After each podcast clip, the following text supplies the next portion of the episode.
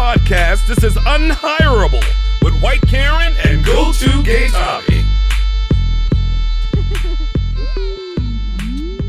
Hi, our guest today is us. Yay! this is what you came for. Um, whether you like it or not, but you like it. Don't lie. Welcome back, friends. How are you? How are is weezies? everybody? Uh, how's everybody recovering from Charlottesville? How are we feeling about that, Keren?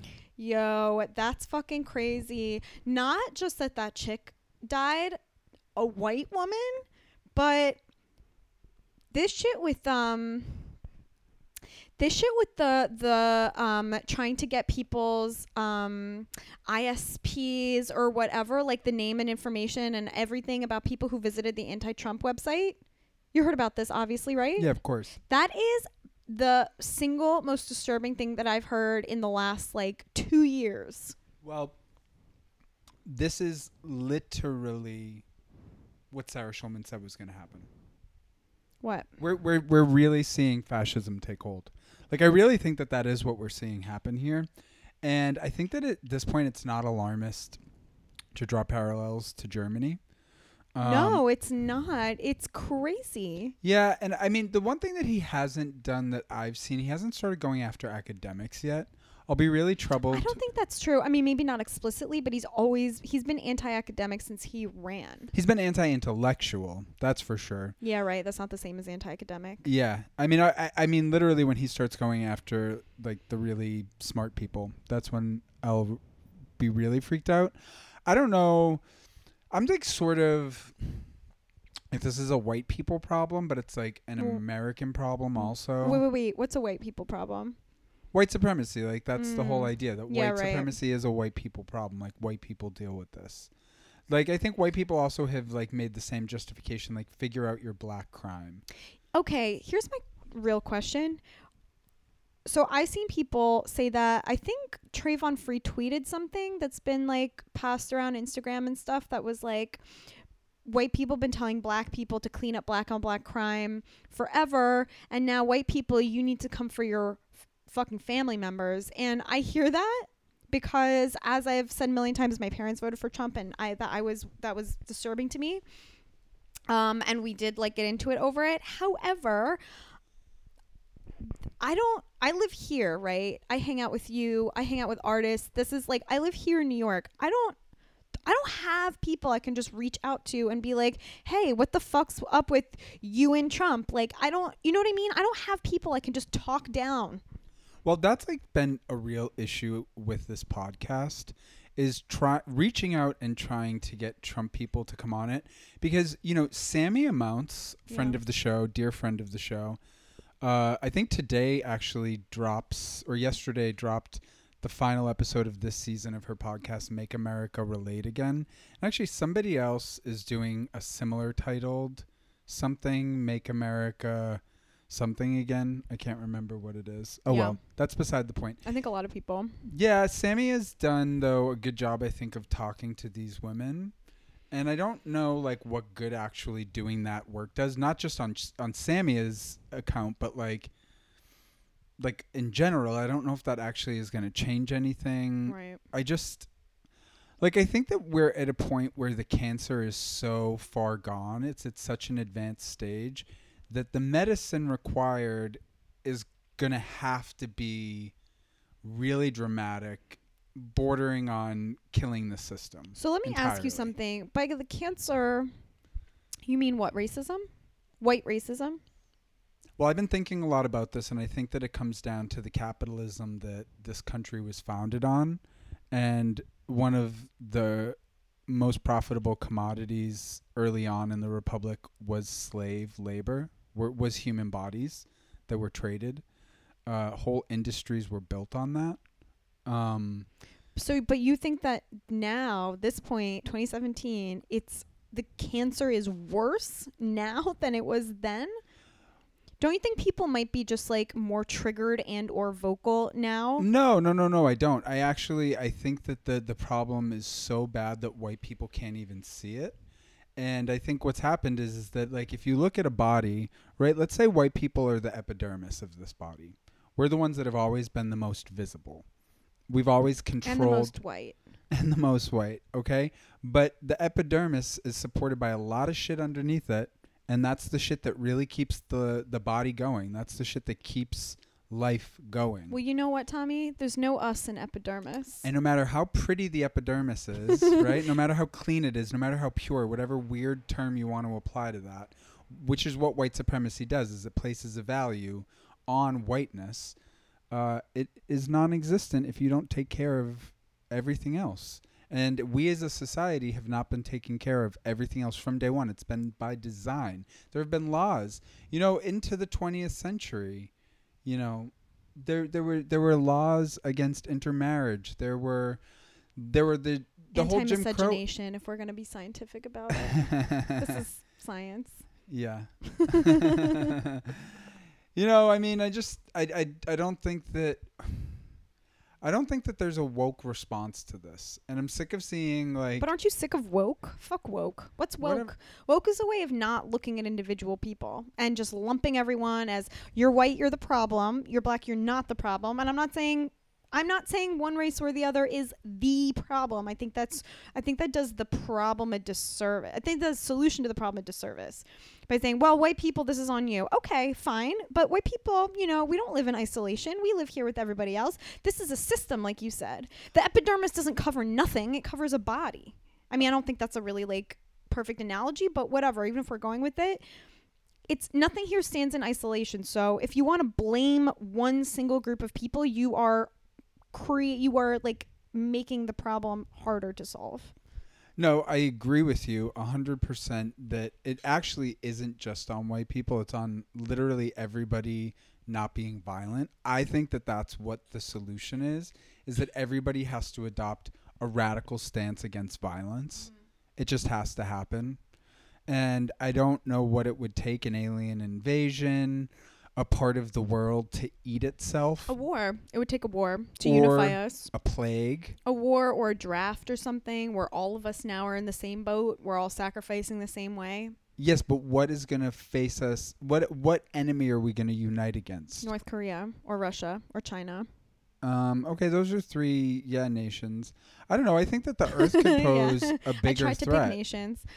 I think the Earth could Yeah, pose a threat. Yeah, maybe global threat. warming or whatever. Yeah, Might but I'm saying. I'm we saying might kill ourselves before them with these fucking wars. Well, yeah, that's what I'm saying. Like, global warming is going to take years to fully, like, we're seeing it, but it's going to take a while to become till shit really hits the fan.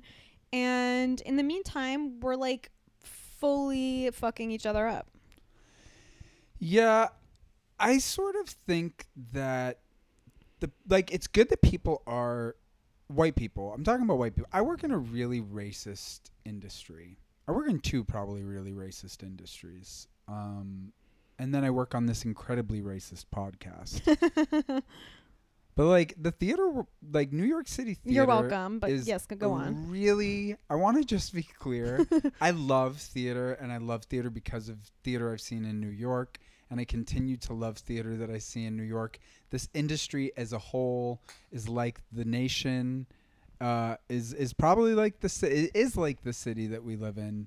It's fucking racist, and the white people that are in control can't see it. It takes a lot to get white people to Can't get see us, it or see it and don't care.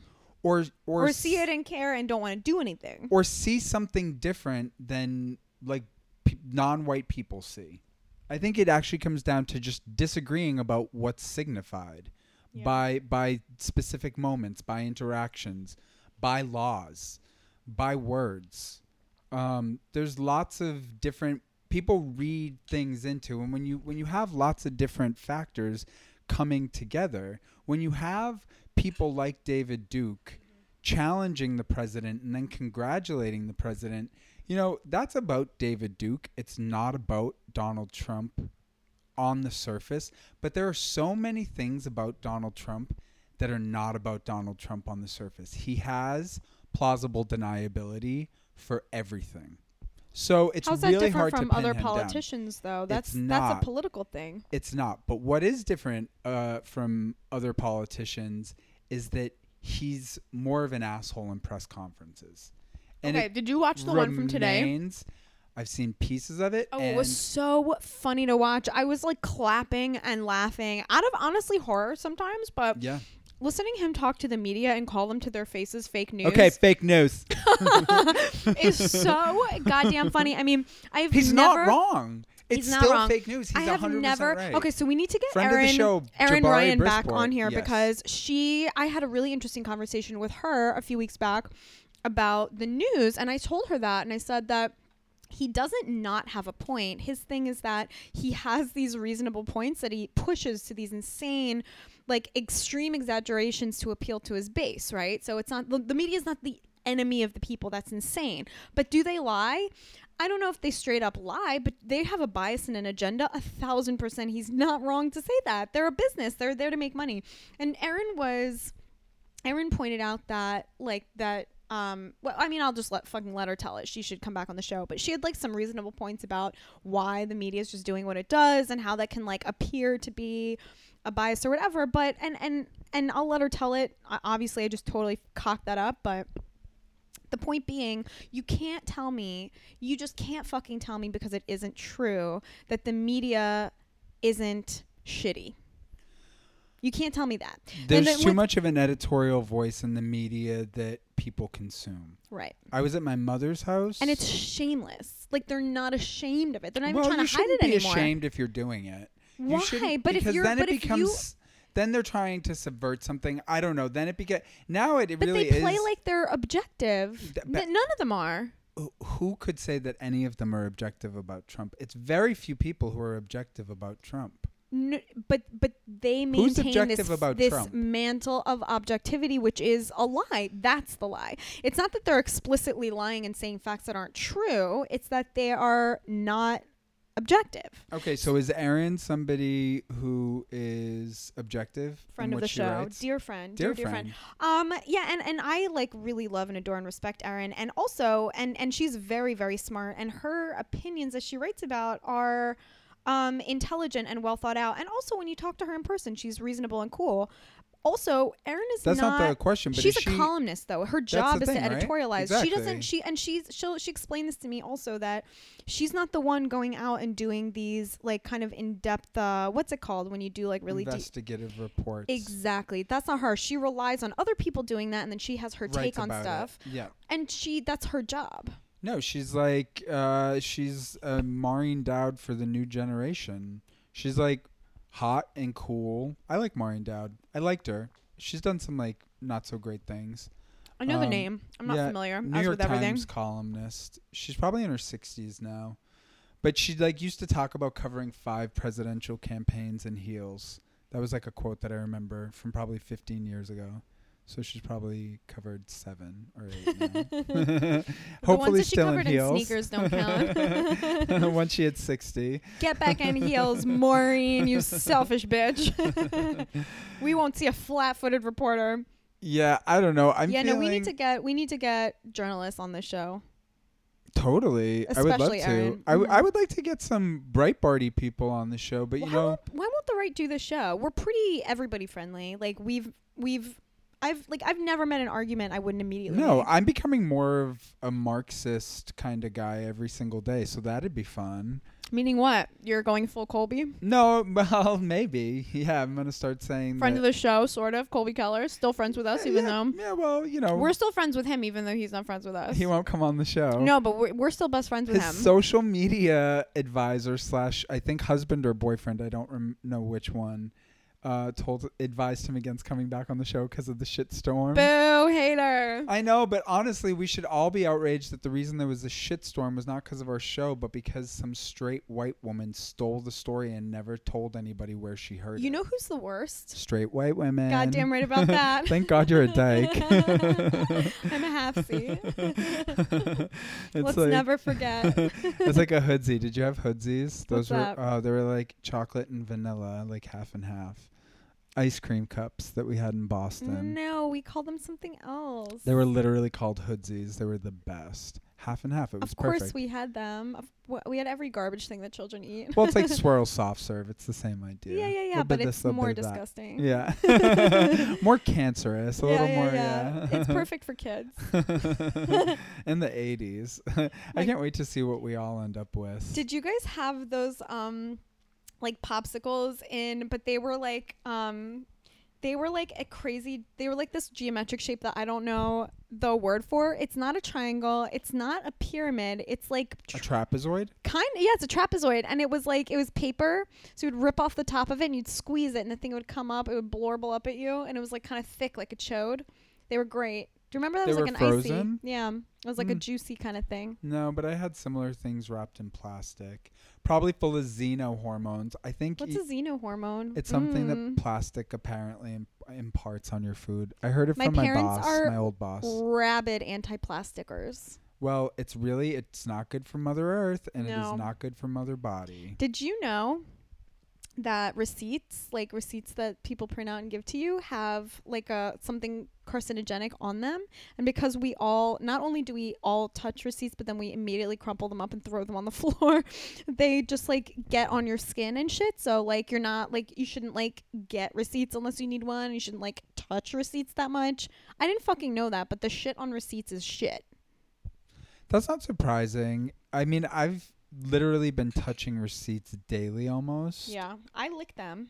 Um, I use them instead of tampons. I've always worked in a position where I've been like giving people receipts. yeah. Always. I've always worked around like a type of job where I have to take immediate money from people. It's only recently Whoring. Are you talking about your whoring? No, but it's not interesting. It's only recently that my jobs have not required that of me as much. I still bartend a few nights a week. Another racist, racist industry. What? Let me alcohol? tell you. Um. No, well, restaurants. Mm. You know, I just, I don't know how with the deportations, industries like restaurants can continue to thrive in this country. I don't know how industries like construction will continue to thrive. I just don't. Yeah, they won't. You know what it is that I, you know what's really upsetting? The older I get, and you know, granted, I'm extremely young, but even with my obnoxious youth, I've still been around to see like everything happens when it's too late. That's just how shit works. Nothing happens because it's a good idea ahead of time on a big scale. So whatever it is that you think is fucked up, receipts have cancer on them, or could, no one's going to be around to wash dishes or whatever. I, you and I can see that coming from a mile away, and probably a lot of other people too, guaranteed.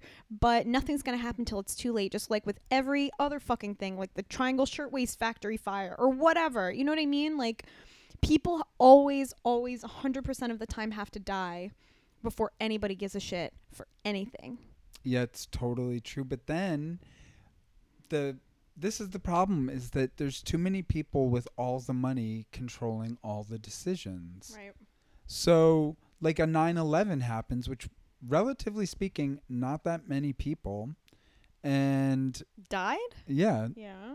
you know, to like other things Like what? in the world that happen naturally um or other amounts of civilians that are killed in things. Like 3000 is a lot.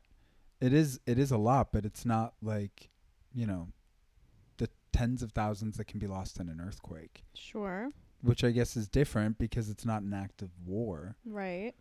It's also an- uh, this. It's a major city. Obviously, it's like No, I'm not minimizing 9/11. It meant something, but the people awful. that we shouldn't be arguing about 9/11. If okay. I I know. think I know. This is not a real argument. No, no, no. I don't even mean you and me. I just mean people. We people should not be arguing. If I think that there there's like more to the story and you don't, fucking cool. But what is n- what we should be talking There's about? guaranteed more to the story. I think there's a lot more to the story. To be honest, How arrogant to think that we that there's no okay conspiracy theorists go batshit with it with the Jews and whatever and aliens, so they lose me. well, But I, I'd like to hear more, but keep going. Okay, fair point. Um, when you're right, you're right.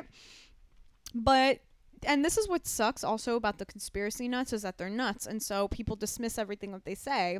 And conspiracy is such a bad connotation, but Um, there's totally conspiracies fucking right and left.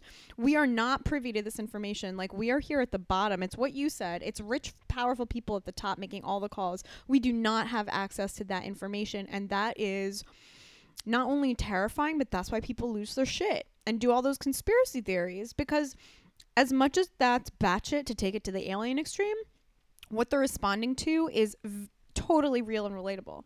That feeling of fear and powerlessness, and also certainty that there's more to the story than what you're being told. Yeah, I'm down with that 100%.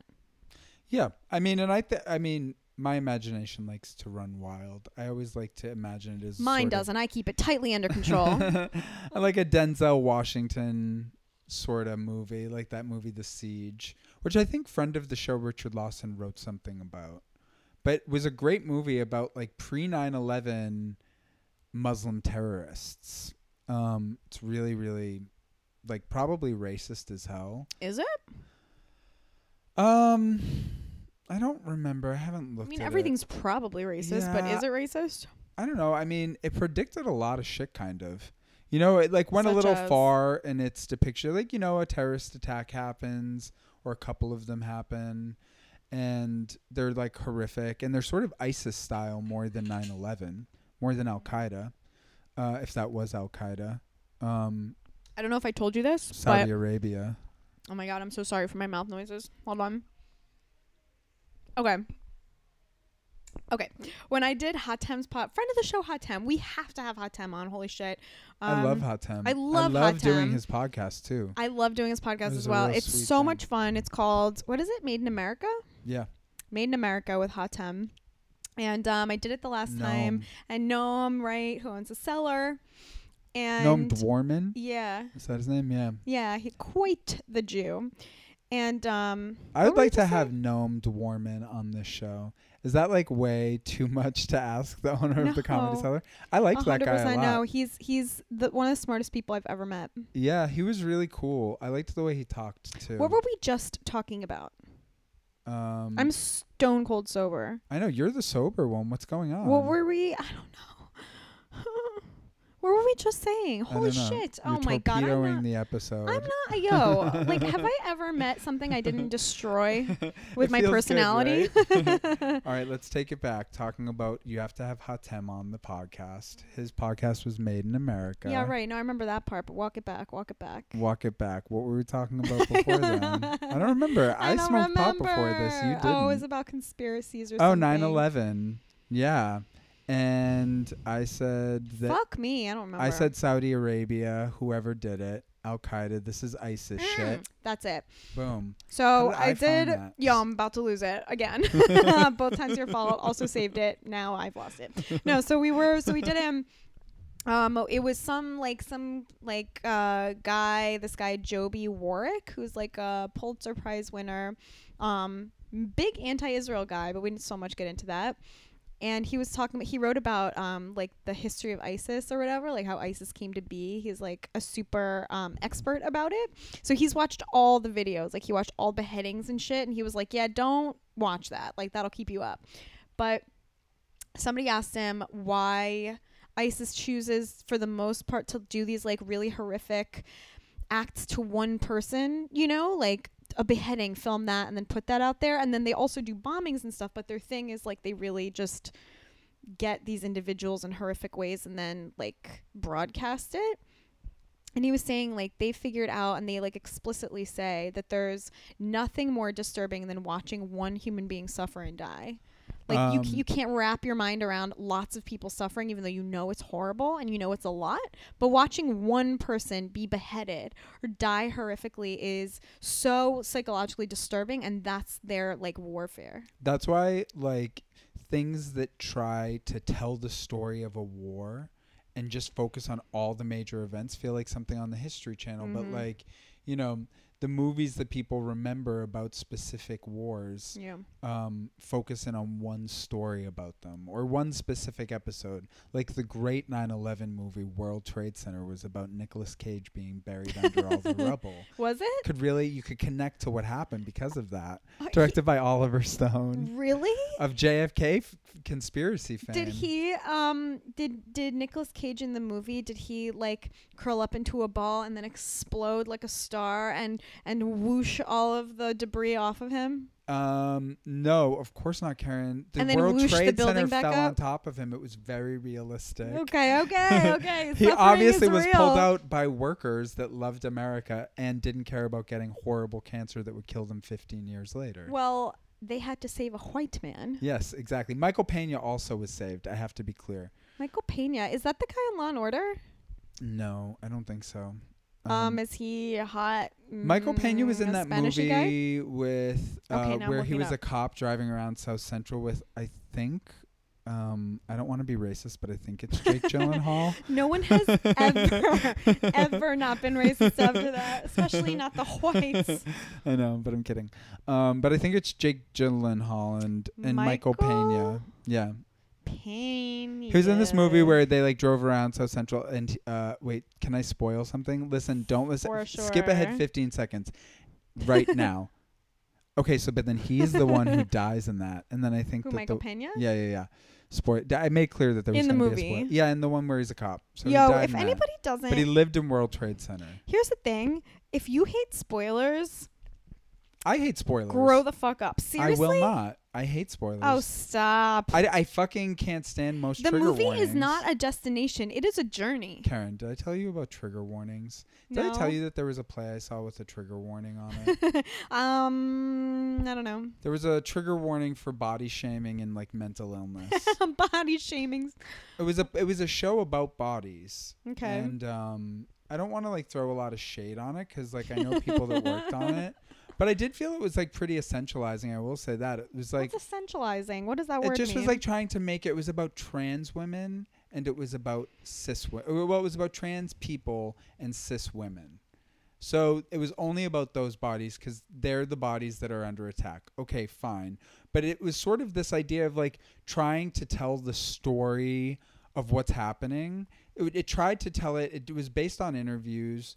That it tried to tell the story through like di- very specific s- peop characters that represented some part of the trans or cis woman's experience. okay, so where's the shade at?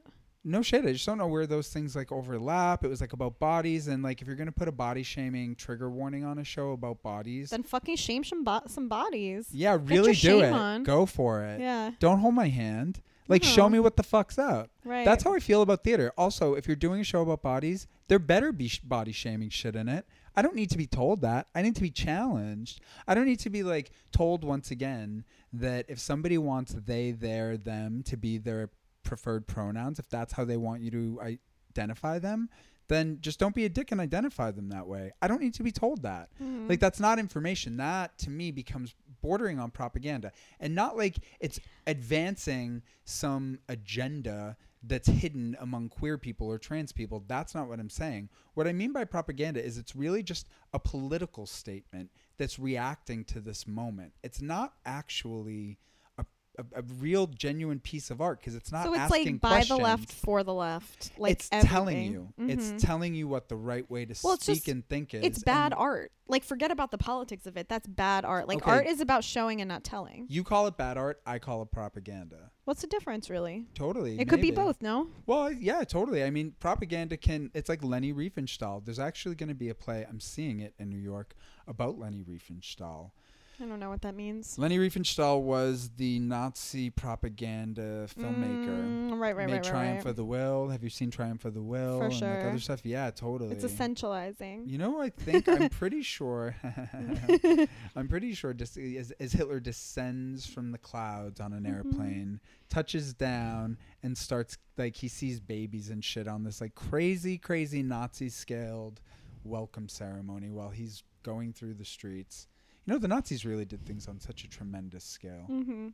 Really, really terrifying. Like just the amount of bodies that they would put in one. That was part of their psychological war- warfare was to show you what a machine they are together, what a hive. You Yeah. can't defeat this like you can't defeat the hive mind of them. They're too strong. That's what they were trying to do in Charlottesville too, by the way. Charlottesville. Charlottesville? That's what they were trying to do there. They were trying to show their number of physical bodies so people would to strike fear.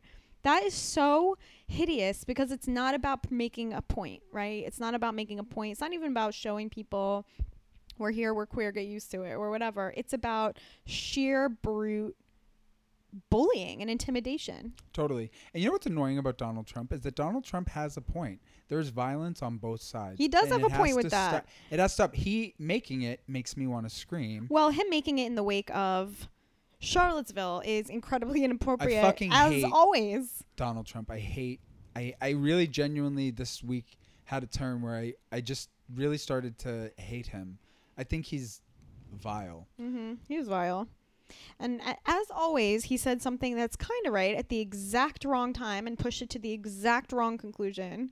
There is vi- there is violence on the left. Though. Okay, the left hate- exactly. the left hates to admit that there's violence on the left. There's a violent, really ugly side to the left, and there's a there's a side that's not physically violent but also ugly on the left, and there's a lot of it, and it's But it becomes physical. exclusionary. it becomes physical and it's not good. And if you are really anti-war, this is what I mean. We all have to adopt radical nonviolence. Yeah, agreed. Radical. Well, If nonviolence, period, is now radical because of how violent the climate has gotten. if you're just violent. nonviolent at all, that's radical.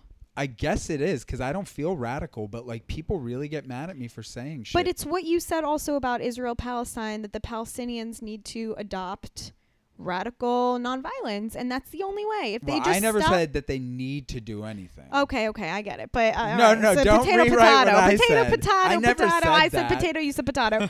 I the point I is literally said corn. you- corn, corn, whatever you people say. But you're not wrong to say that this is literally what a white person is saying they have to do. no, but you know, you're not wrong. Like, it's in a violent place. Like, radical nonviolence is redundant because in violence, nonviolence is radical. Violence is almost always met with violence. No, because I think radical Yes. nonviolence. What do you mean, no? Oh, How dare you? I think radical nonviolence is different because I think that violence, radical nonviolence, borderline means no self defense. Now, with radical nonviolence taken to that logical extreme, you risk being completely wiped out.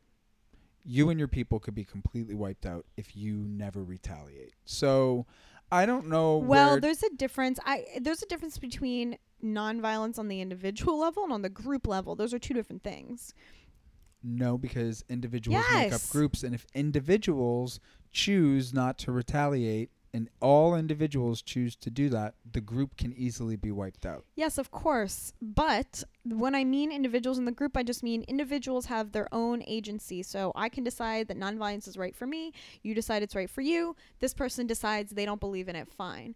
But when you talk about the group, you're talking about centralized decision making, not just look, maybe it's possible a lot of individuals made the same call and they that that's cohesive within the group. However, that mostly doesn't happen when you're talking about millions of people or tens of thousands of people or hundreds of thousands of people. So when you're talking about what the group does or doesn't do, you're talking about people who are making decisions for the group. So those are two different things. Okay.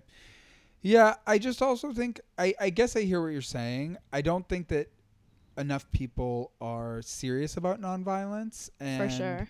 on an and I also think that like as a white person to talk about this, it's just materially different the way the violence affects my life than people who are not white. So I can't really speak to that.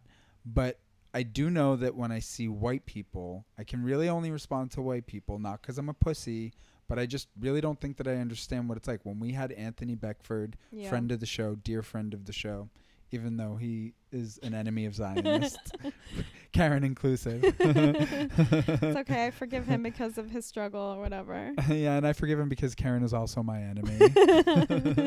It's fair and well said. the enemy of my enemy is Anthony Beckford, and uh, vote for him, please. Um, but having him and Akeem and Persephone and James and Jabari and all the people running for office in New York City on the show talking about violence, witnessing what they're all doing in different ways to address it. Uh, I just I'm really in awe, and I always align with Black Lives Matter, Well, but that, I now never you're not you're no with longer Donald Trump. but you're no longer talking about radical nonviolence because some of them not now, won't all of them some of them had some pretty violent solutions. Yeah, Akeem, Anthony. Anthony. Yeah.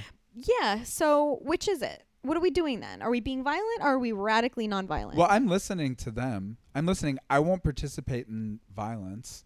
Um, but isn't period. supporting a violent person or someone who espouses violence no, because also a listen, kind we of live violence? in a world where we have to we have to choose. We unfortunately live in a world where we have to choose.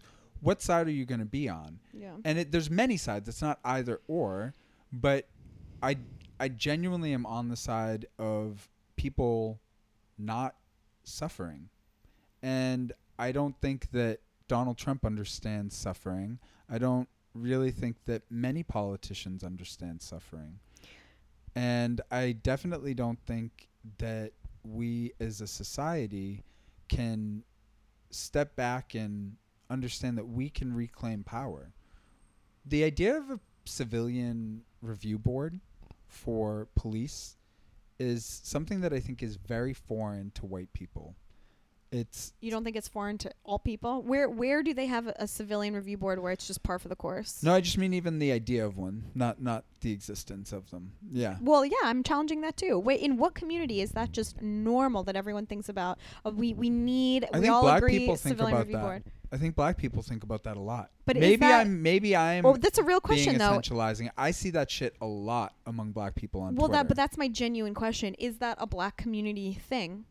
I want I genuinely want to know. I can't speak for the black community. All I can say is that I see a lot of black people talking about it. Elsa Waithe, uh, frenemy of the show, friend in life. I really like Elsa a lot. Uh, we had a really tough episode when we did Crass to Mouth with Elsa. she has subsequently declined requests to come back on the show. Uh, and a big a big point of contention on that episode. This was in like July of last year, I think. It was over a year ago. Maybe Yeah. it was September. I don't know. It was close to a it year ago. It was forever ago. Long time ago. Elsa Waithe, uh, an activist, a black activist in New York, came on the show and brought up the idea for the first time of civilian review boards. And I think both of us, you and I both, were pretty resistant to this idea at the time. We were like, not the idea of civilian review boards, but more to the uh, other the other aspect of her argument, which was ultimate uh, police abolition. Yeah, I have a problem with police abolition. I think that's a really poorly thought out idea. Um, I, I totally am empathetic to the sentiment behind that. Like, I, I understand that comes from a place of hurt and feeling disenfranchised and just not trusting the system because you see that the system has been, in many cases, set up to work against you. Like, I really do understand that. But the answer is not to have no cops. That's crazy. That's fucking crazy. Um, No cops isn't the answer. People are fucking animals. I mean, The and the cops came from us. So if you but the think the cops cops, are came assholes, from a model of as as every as every woke white person knows, Keren. They came from a model of slave catchers. Preach, preach, brother. Yeah, no, I get it, but every society has police. Take the slavery thing out of it. I get it. I, I don't not get it. But that's I, of my whole point. Okay, going back to the whole beginning of But this entire conversation. I'm saying- wait, but real quick, I'm take saying the if- slavery out of it. That's not really what I'm saying in general. I'm not saying take slavery out of the discussion altogether. I'm saying if you're talking about police abolition, let's take the slavery out of it for one second because because yeah, I don't shake your fucking head at me I'm not, because I'll shake fucking everything. I mean, sit up straight. I'll shake more. Every society, regardless of whether it has a slave history or not, has police. And we all need police. And why is that? The police can be assholes. No one's disputing that. That's a fact. Where did they fucking come from? They came from us. There's not a separate city where we get our police. They came from us. They're us. They're our communities and they're us. If you think the police are dicks, it's because they're also policing dicks. Now, before anybody fucking jumps down my throat, I'm not saying that everybody, all cops are bad or that everybody that they arrest deserved it. Not at all. Obviously, obviously. But I am saying that Most cops are them. awful. No. what I'm saying is people suck, cops suck. No, what's a big deal?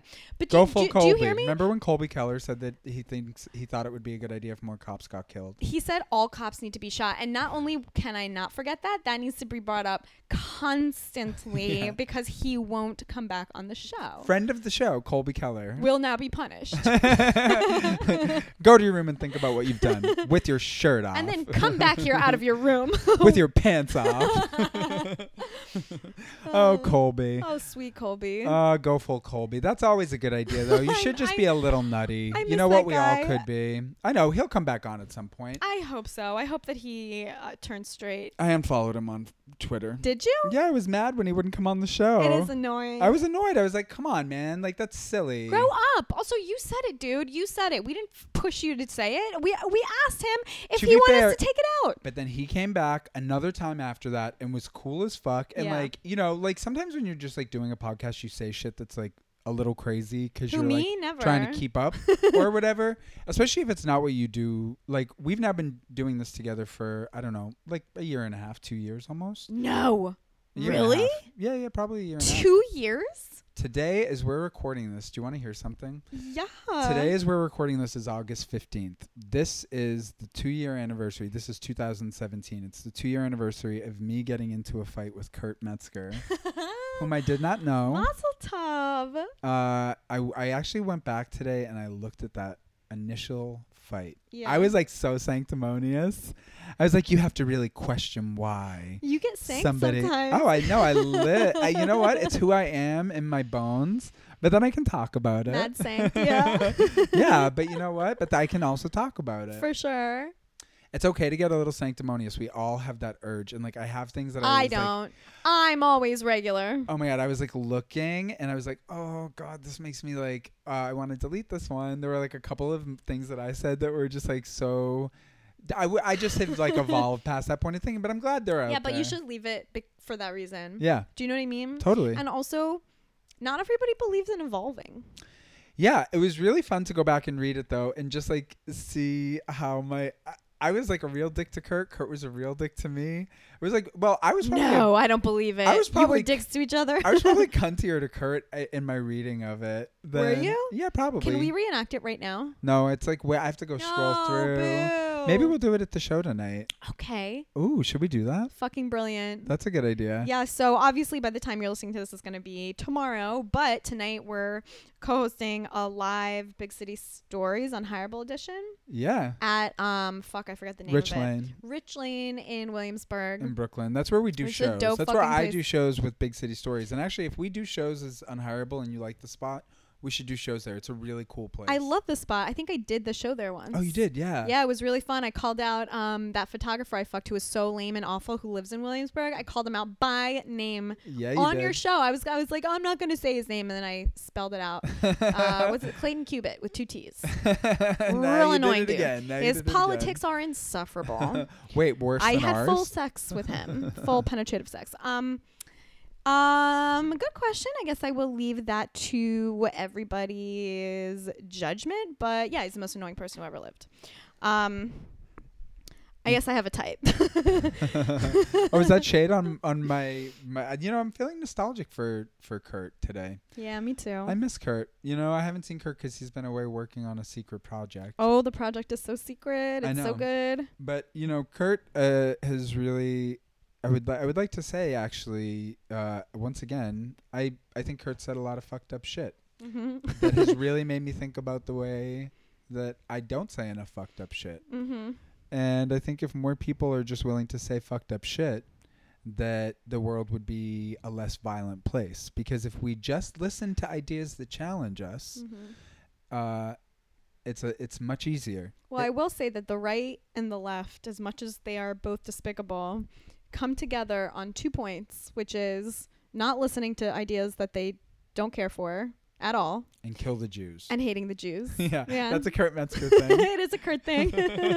He's exactly right. They all converge on hating Jews. yeah. He's not wrong. If you go far enough right and far enough left, there ain't no room for Jews. I know, but you know, I like like a black radical leftist who hates Jews. I don't know. Maybe I give black people too much of a pass, but Why though? and I'll, I'll call it specifically Cynthia McKinney. I don't know. Well, because I think Jewish people are fucked up to black people in a way that they aren't to other people. To be honest with you, in New York City, Think so? I'm not talking about all the way, but if you live in like New York City, I think that uh, yes, yes, yes, 100. percent But it, but it's well, do you, mostly okay, the ultra by Jewish orthodox. people? There you go. It's because mostly they the don't. ultra orthodox. But see, they are the most visible, but they do not represent us. I know, but they own a lot of land and they buy a lot of like titles. I know, but you know what? I have a problem with people saying Jews do this and that when they're talking about But the Orthodox. The same way that I have a problem with people saying white people this and that or I black people this hear and that. I the hear you. Jews, as much as they act unified, are really, really splintered. Like, Okay, but Jews are also very Jews like insular. that. Jews are very insular and see Judaism above nationality. certain Jews are insular. but all Jews, as I understand it, maybe I'm wrong about this, but all I don't like, know. If only we could get Jews a Jew to comment on this. aren't observant Jews. Uh, isn't are, since the Holocaust, don't Jews look at being Jews as Jews first, and anything else is kind of irrelevant or beside the point, um, I don't know what you mean by that. nationally speaking?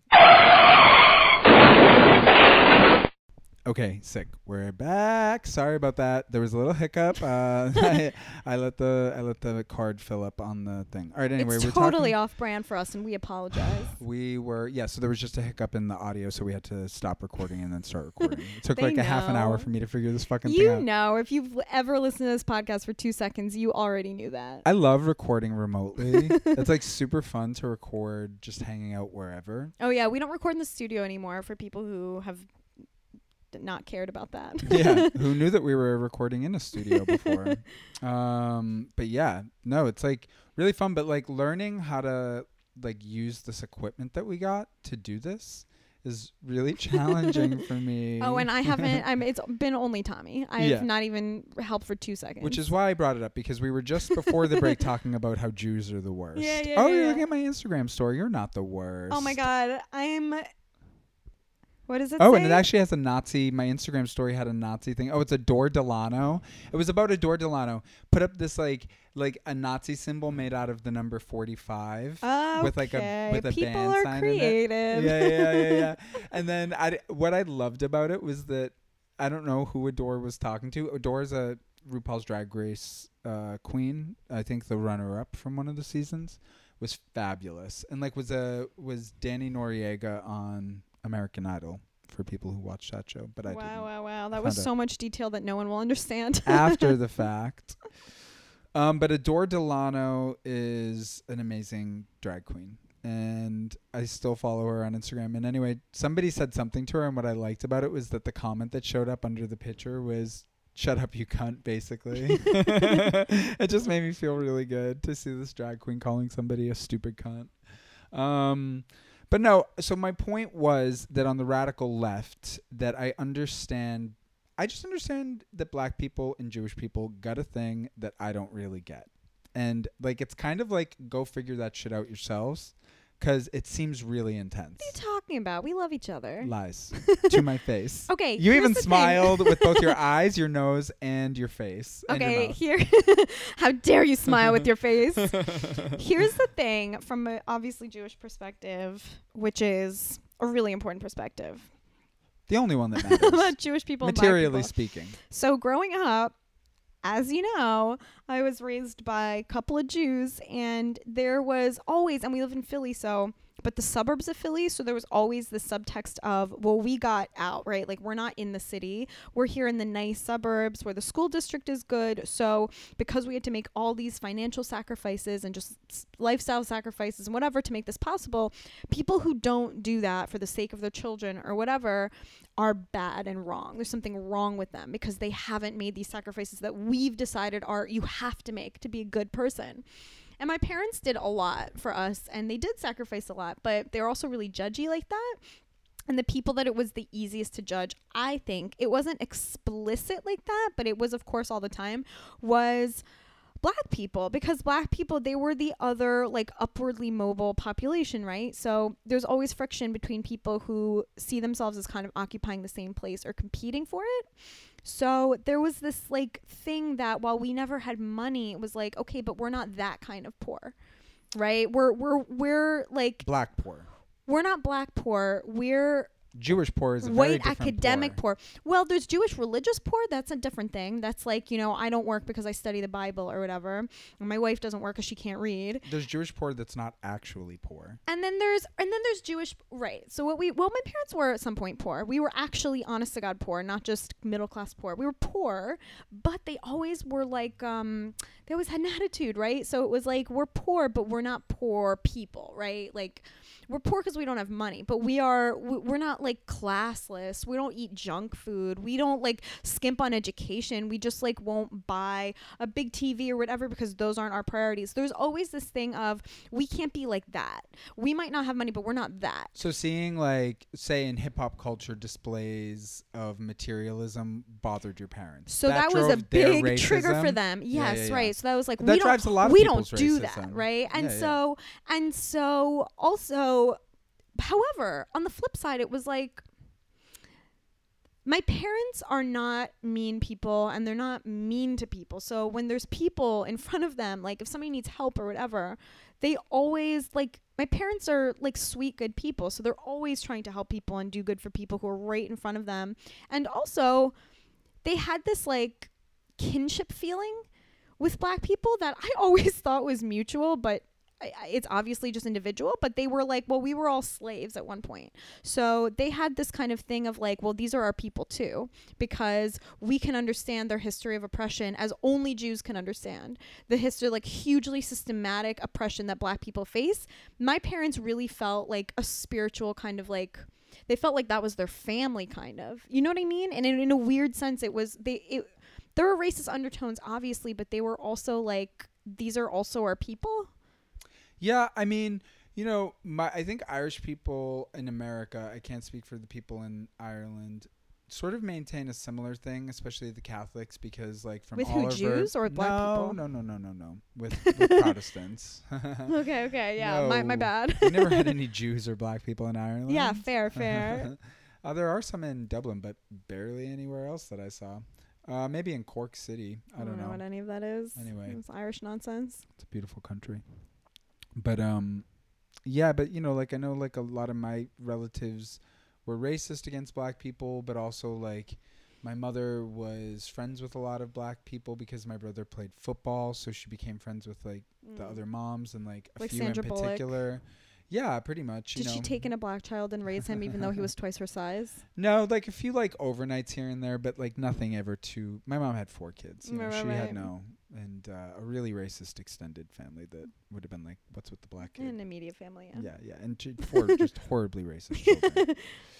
uh, you know, I mean, one of my siblings is pretty racist, actually. Um, not against black people, uh, but I mean, I mean, it's like interesting to say that. your sibling Racist. is racist excluding black people but racist against everybody else No, it's like pretty targeted That's toward original. Asians. Uh, there's a lot of deep Asian racism. that's some marky mark shit Yeah, it's you know what that is? what That's some Boston shit. yeah interesting People think it's black and white up there, and it is, but there's a lot of anti-Asian shit in Boston. That is so specific.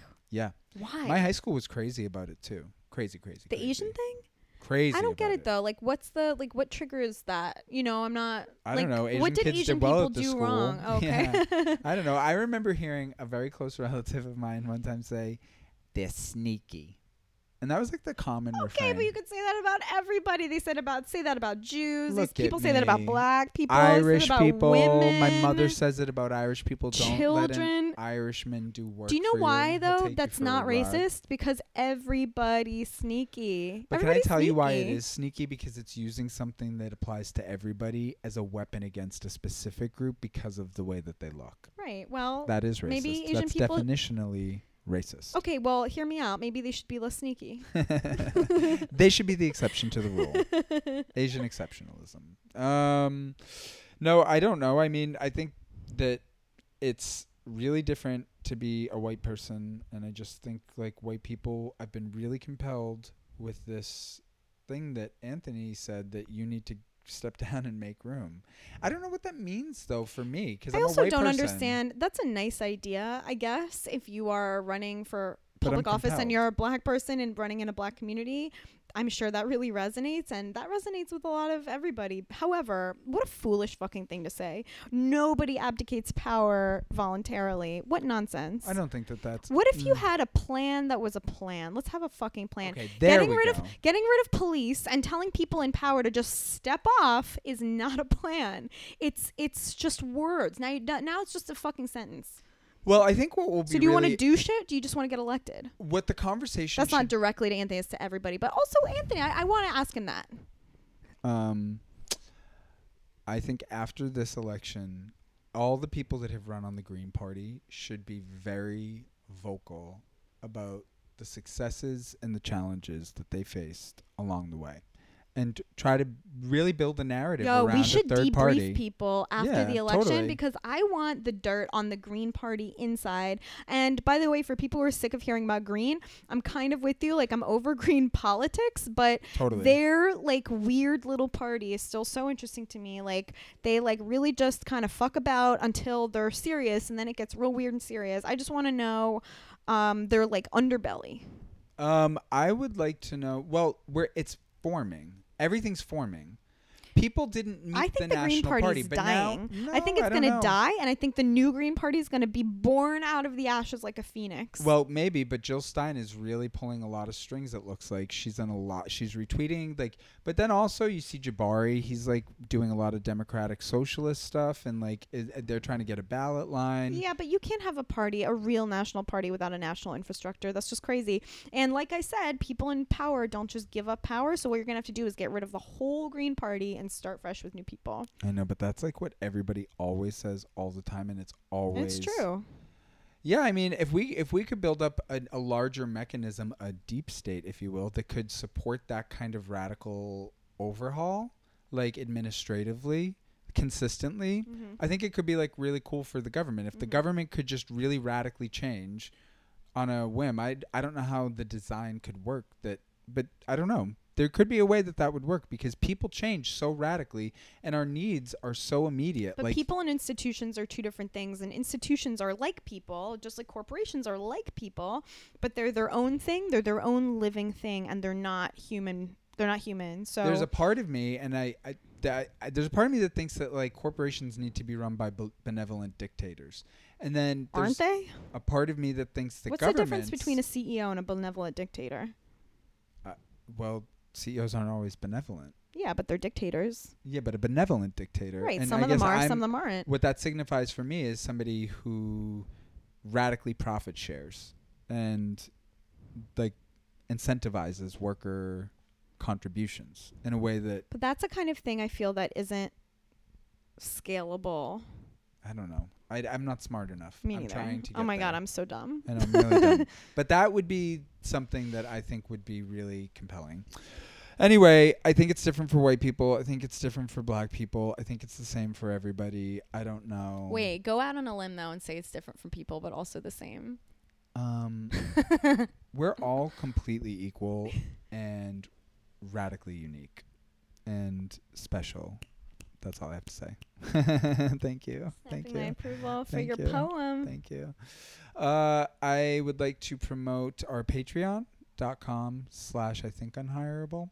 Um, So tonight's show, hopefully gonna we're going to get it. Hopefully, so we're gonna record it. Hopefully, it works. You guys know we're fucking idiots, and we're gonna try to make that work. And we're going to post part or all of it or whatever. It's gonna be really fun. We w- are gonna get into the unhireable origin story. If anybody has ever been cu- curious about the um, crash and burn of Crastermouth, and then the of The Phoenix. Phoenix like rising of Yeah. unhireable It's our in a own little fiery- democracy. upward blaze like a reverse 9/11. Am I allowed to say Caitlin Bailey's name on this podcast? I guess you can say whatever you want. Free okay. speech. Yeah. So the host before me. Yeah. So we'll talk about it. So we'll tell you guys how that ended. Thank you to Few- everyone who subscribes on the Patreon. We love you so Thank you, much. we thank see you. you. We appreciate you. Um, you guys are the fucking shit. You're our family. Totally. And uh, thank you to Caitlin Bailey, future guest of the show. Mm-hmm. Just kidding. no, I'm not. Am I? Ooh, Keren. Keren's Keren's guy. I wanted to fight with you today. Here we go. No, it feels good to agree. All right, rapid fired. Wanu, do a Okay. quick one. Ready? Uh, you go first. Asians. Good. okay. Okay, settle down. oh, we're not going one to one. Oh, oh yeah, I can go. Uh, black leggings. Matter. Okay. it's not rapid if I keep laughing. Um, Apple Pay. I don't know what that is. Okay, it's all right. Forget it. It's not rapid. iPhone. Apple. Macintosh. Apples. Forrest Gump. Mm, mm, yeah. What's his name? Tom Colin Hanks. Hanks. No, his son. That's the first person I thought of. Ooh, Tom Hanks. Yeah, because I feel like I could get him. Yeah, you probably could. He's could. gettable. yeah, yeah, yeah. I like him. He, I think, has like he's gotten like a little chubby. He That's looks good. okay. Yeah, it's don't totally. I'm into that shit. Do I have a type? Maybe. Yeah, so do I. I have a crush on my coffee guy. Yeah, he's pretty cute. Is he cute. fat? Um, Little bit he's fat. not thin. he's definitely gay fat, but I don't know if he's gay. So he could just be straight. It's hard to tell when somebody looks like that, you know. A thousand percent. Yeah, uh, but it's always hot to me, no matter who it is. uh, go ahead. Race wars. Amazing. Mm-hmm. Mm-hmm. Oh, Kurt Metzger. charade. Charade. Kurt. Oh, They're like a black and white cookie. Happy Can't- birthday, Sherrod. Oh God. It's Sherrod's birthday. We dedicate this episode and everything to you. Happy and to birthday, Kurt, but mostly Sherrod. to you. Sherrod, if you're listening, you're not. I love you so much. You are my full blood biological father who raised me to adulthood, and I love you so much. And I have a few questions for you about that, Sherrod, but happy birthday. We'll talk about them tomorrow. He's my full dad, and he um he invented my literally favorite word of all time, also number one word of 2017, which is blorble, which I have not stopped saying. I just straight up Jack Sherrod shit, and I have Jack. I immediately was just like Sherrod, I'm calling Steelsies, and he was like, well, whatever, I'm f- a funny person. But I said it to Upa, Upa in space. She was. Ooh, t- for future guest of the show. she was try- she was talking over him and he goes, "Fine, Upa, just blorble whatever it is you wanted to say." He's so disrespectful. I love that Oh my man. Happy birthday, Sherrod. We love you so much. Get at us, Adam hard. Harbel Show, and everything. Uh, we want to hear what you guys think. Um, we want to hear what you guys think about everything. How do you guys feel right now? What are you guys thinking? What do you think is going to happen? What are you afraid of? What are you excited for? Um, we just want to know what's up with you. See how everybody's feeling these days. All right, Keren. know goddamn well how we feel. I want to do one more rapid fire in honor because today Yo, is really the it. two year anniversary of my my my my birth into the family. Okay. Um. Okay, so this is. I'm gonna just do it. Ready? It's so funny that you're literally a redheaded stepchild of this. I know. Rapid fired. Okay. Cross to mouth. Bailey. Caitlin Bailey. Rest of mouth. Nick Mullen. Um, mustache. Annie Lederman. S- titties. Ida Rodriguez. Um, Montreal. It's where I met her. Ari Shaffir. Jew. Erin Gloria Ryan. No, it's not that creative. Um, my sweet special puss. Classic show. Who? Stand up comedy. Me. I'm amazing at it. Great. I'm so glad that my fight with Kurt brought me to to do this with you. Me This has too. been What a so blessing fun. this has been for not just me but all of the listeners. I, I know. you don't have to tell me. And uh, and so it's a good time to announce this is our last show. Thank you for listening. All right. Bye. See you soon. Oh God, yeah. Please, enough celebrating. Bye. See you next week. or Tuesday. All right. We'll see you next Tuesday.